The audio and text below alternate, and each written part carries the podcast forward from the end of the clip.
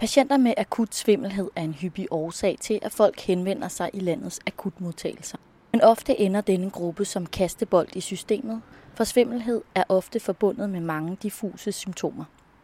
Det er derfor vigtigt hurtigt at kunne afklare det videre forløb hos disse patienter. Og her kan en enkel metode tages i brug, der sparer personale og patienter for scanninger, der ofte ikke kan nås i vagten. Hej, nu er jeg ved hovedindgangen. Okay, perfekt. Altid. Jeg er taget til Køge for at mødes med Bjarke Dyrhus, der er overlæge på Ørenæse Halskirurgisk Afdeling i Køge. Velkommen til. Jeg hedder Karen Sjæde Jacobsen.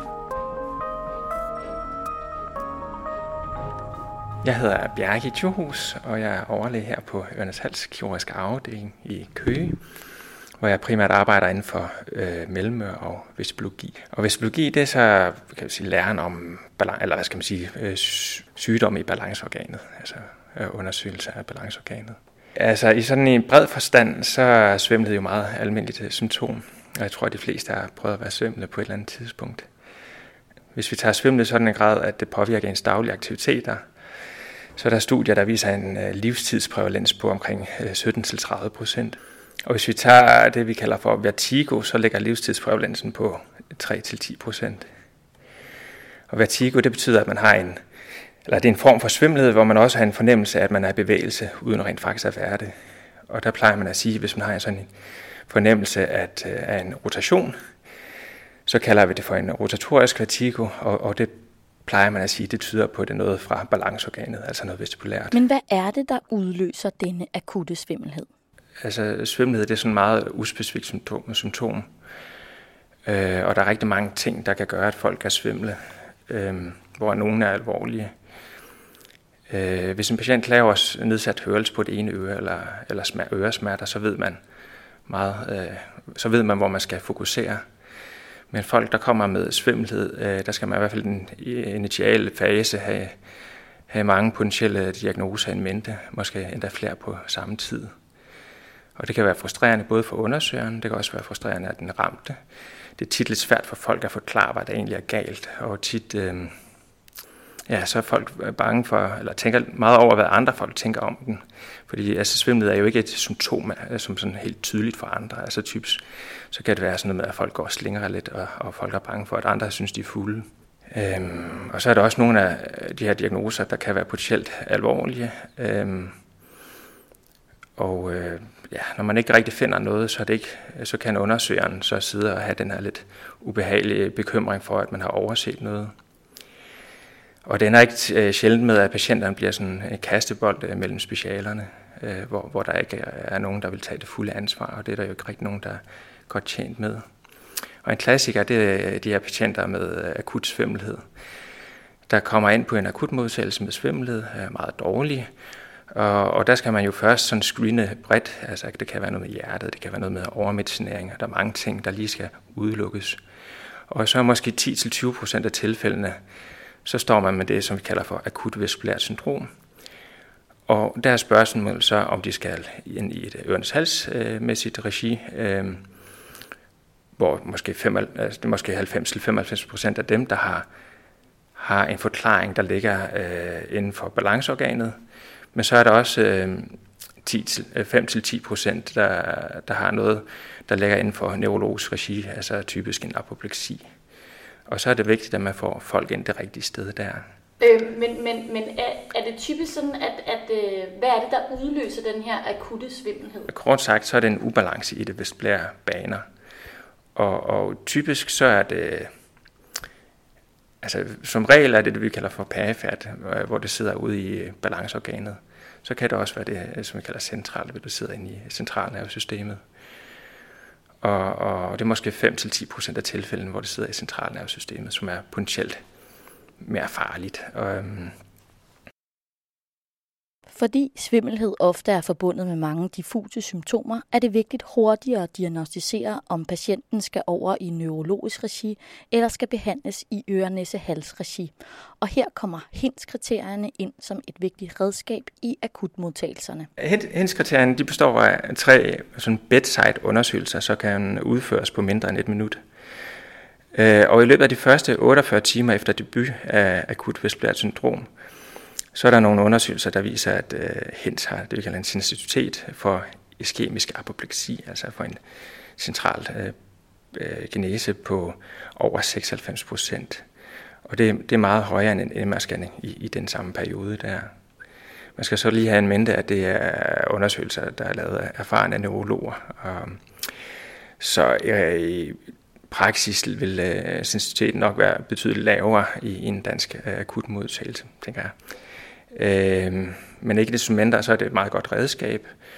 Og, og hvis man er i tvivl, så må jo lade tvivlen komme patient til gode, og så må man jo lave en MR-scanning, eller hvad, hvad der er nødvendigt ved tvivl. Og det smarte ved denne test er, at en hvilken som helst læge i akutmodtagelsen kan udføre testen, der selvom den er enkel, kan øh, spare en del ligesom scanninger. bedre i øh, de første 48 timer til at fange folk, der har en apopleksi, end en MR-scanning er. Fordi der kan du nogle gange først se det lidt senere, den, den ændring, der kommer, øh, måske efter 72 timer.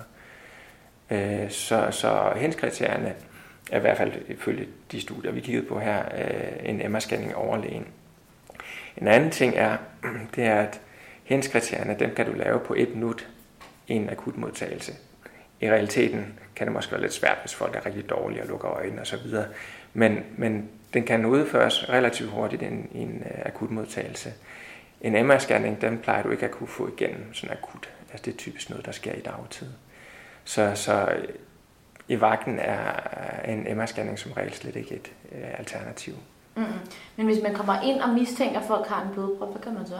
Så kan man vel godt, så kan man vel godt øh, finde ud af rimelig hurtigt, om de har en blodprop, eller går der 72 timer, før man ligesom kan... Jamen, altså nu, nu kan blodpropper være af, forskellige størrelser og sidde ja. forskellige steder, ikke ja. også? Ja. Hvis det er det her, altså det, hvis det kommer ind under det her med akut vestblæret syndrom, så er det jo noget med noget isoleret svimmelhed, som det ja. kommer med. Så har de ikke en, en lammelse i arm og ben nej, nej, eller andre ting. Lille... Så, så det skal, man skal ligesom have udelukket alle de her ting, før man ja. øhm, øh, siger, at det er, kan være noget med balanceorganet at gøre. Men hvordan foregår sådan en HINS-test? Øh, når man laver en head impulse test, det er jo lidt svært at forklare en øh, podcast, så jeg vil anbefale, at man læser artiklen eller ser på figurerne, eller måske endnu bedre ser på, på en video. Der er mange videoer på YouTube, hvor man både ser normale test og hvor der er noget patologi, så det kan være ret, ret lærerigt at se der. Men man sidder over for patienten og fatter om patientens hoved med begge hænder, og så beder man patienten om at se på et objekt, typisk ens egen næse, og så laver man de her rygvise drejninger på knap 15 øh, grader til den ene eller den anden vej med sådan en, en rimelig hastighed over øh, 150 øh, grader per sekund. Og hos normale, så vil øjnene så opretholde fokus på, på ens næse. Øh, men hvis der er noget, for eksempel, altså hvis der er noget med det ene balanceorgan, så vil øjnene ikke opretholde fokus, men lige følge med hovedet, i hvert fald i den initiale fase. Og så vil man, efter man har rykket hovedet, øh, så vil man se en sådan en korrigerende bevægelse af øjet øh, over på næsen igen. Men hvis der, man har altså en sådan efterfølgende korrektion af, af øjnene ved head impulstest, så tyder det på, at sygdommen, lesionen sidder perifært, altså i balanceorganet. Og det næste, altså nystagmus, så er det sådan, hvis du har nedsat funktion på, eller der opstår en nedsat funktion på det ene balanceorgan, så vil du få nystagmus, og her er det så, at man har en langsom bevægelse af øjnene mod, det syge, mod den syge side, det syge balanceorgan, og så kommer en korrigerende sarkade hurtig bevægelse den anden vej, altså mod, det raske, mod den raske side.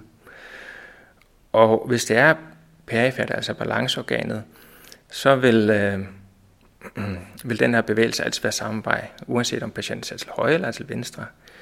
Hvis, hvis det er sådan, at nystagmus er sådan en hurtig fase, skifter afhængig om patienten ser til højre eller til venstre, så tyder det på, at det er en central øh, lesion, altså noget i centralnervesystemet. Og det, hen, øh, og det sidste i de her henskriterier, det er så det, der hedder Test of Skew, TS. Og øh, der beder man igen øh, patienten fokuserer på et objekt, typisk ens egen næse, det er det mest praktiske. Og så dækker man det ene øje og det andet skiftevis, og så ser man efter, om der kommer en sådan en vertikal korrektion i øjnen, eller i øjnens, ja, i øjet. som bliver afdækket. Og øhm, ja, hvis det er det, så tyder det på, at det er en central øh, lesion. Men summa summarum med det her øh, hens, så der er som sagt tre test, og hvis en af dem tyder på noget centralt, så skal man gå i den bane, altså øh, undersøges for øh, typisk en øh, apopleksi. Altså hvis head impuls test var normal, der var ikke nogen korrigerende øh, bevægelse af øjnene, og nystagmus, øh, hvis, den, eller, hvis der ikke er nogen reaktion af øjnene efter impulstest, eller nystagmus skifter retning, eller der er en vertikal korrektion af øjnene ved test of skew, så skal man mistænke noget centralt.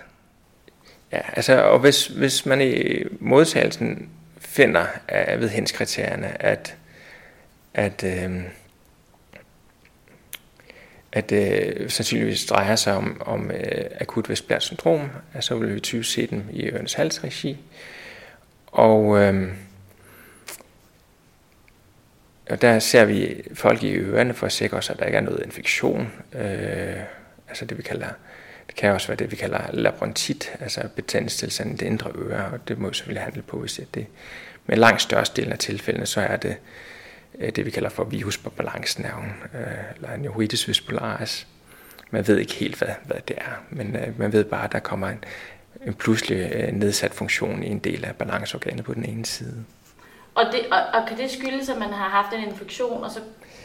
Ja, måske. Altså, man snakker der. om, det kan være reaktivering af noget herpes simplex virus. Men altså, de undersøgelser, der på det, har ikke kunne vise nogen effekt af, af virusmedicin. Øhm, om, om det er fordi, man kommer for sent i gang med behandling, det, det ved jeg ikke rigtigt. Men, men der er ikke nogen effekt at give antivirale midler mod øh, virus på balancnerven. Men når man, når man hører, der er jo mange, der ligesom oplever det her, og så ja. siger de virus på balancenerven. Er det, er det i virkeligheden sådan lidt sådan en skraldespandsdiagnose for, hvad man ikke... At man jeg ikke tror, at ude i populationen er det nok lidt det. Altså, jeg tænker, at mange, der, der siger, at de har haft virus på balancenerven, har haft noget andet. Men, men det er jo en helt konkret diagnose. Altså, det er, når du har en nedsat funktion på, på en del af, af det ene balanceorgan. Altså kommer pludseligt. Så hvis man ligesom har oplevet svimmelhed et par dage eller et eller andet, så er det nødvendigvis ikke en virus på Nej, ikke nødvendigvis. Det, det kan det have været, men øh, ja, der er så mange andre ting. Det er svært at sige noget præcist om, hvem der typisk bliver ramt af akut svimmelhed. Men flere studier peger på, at det typisk er forbundet med andre sygdomme, såsom diabetes og flere hjertekarsygdomme. Ja, altså der er rigtig mange ting, der kan gøre, at folk bliver svimle. Det kan være, som sagt, noget med balanceorganet, men det kan også være noget med nervesystemet, så kan det være noget med øjne, hjerte, blodtryk, medicinske tilstande, eller medicinpåvirkning, eller noget psykisk, øh, lidt angst. Der er rigtig mange ting, der kan gøre, at man bliver svimmel. Og det er også det, der gør, at det kan være lidt svært at, øh, at gribe af, af sådan en patient an. Dertil kan det også være lidt svært, altså hvis du for eksempel har problemer med et øje, så vil du typisk have nogle symptomer som smerter eller nedsat syn. Men balancesansen, det er sådan en sans, der kører hele tiden, øhm, uden at du tænker over det. Og hvis du så pludselig får nedsat funktion i højre balanceorgan, så får du symptomer, du bliver svimmel, det kører rundt og sådan for dig, men du kan ikke rigtig mærke, at det er det, der er galt. Så det er også lidt svært tit for folk at beskrive, hvad, hvad det er. Det er ikke sådan et symptom eller en øh, fornemmelse, man kan genkende øh, eller som man kender øh, i forvejen.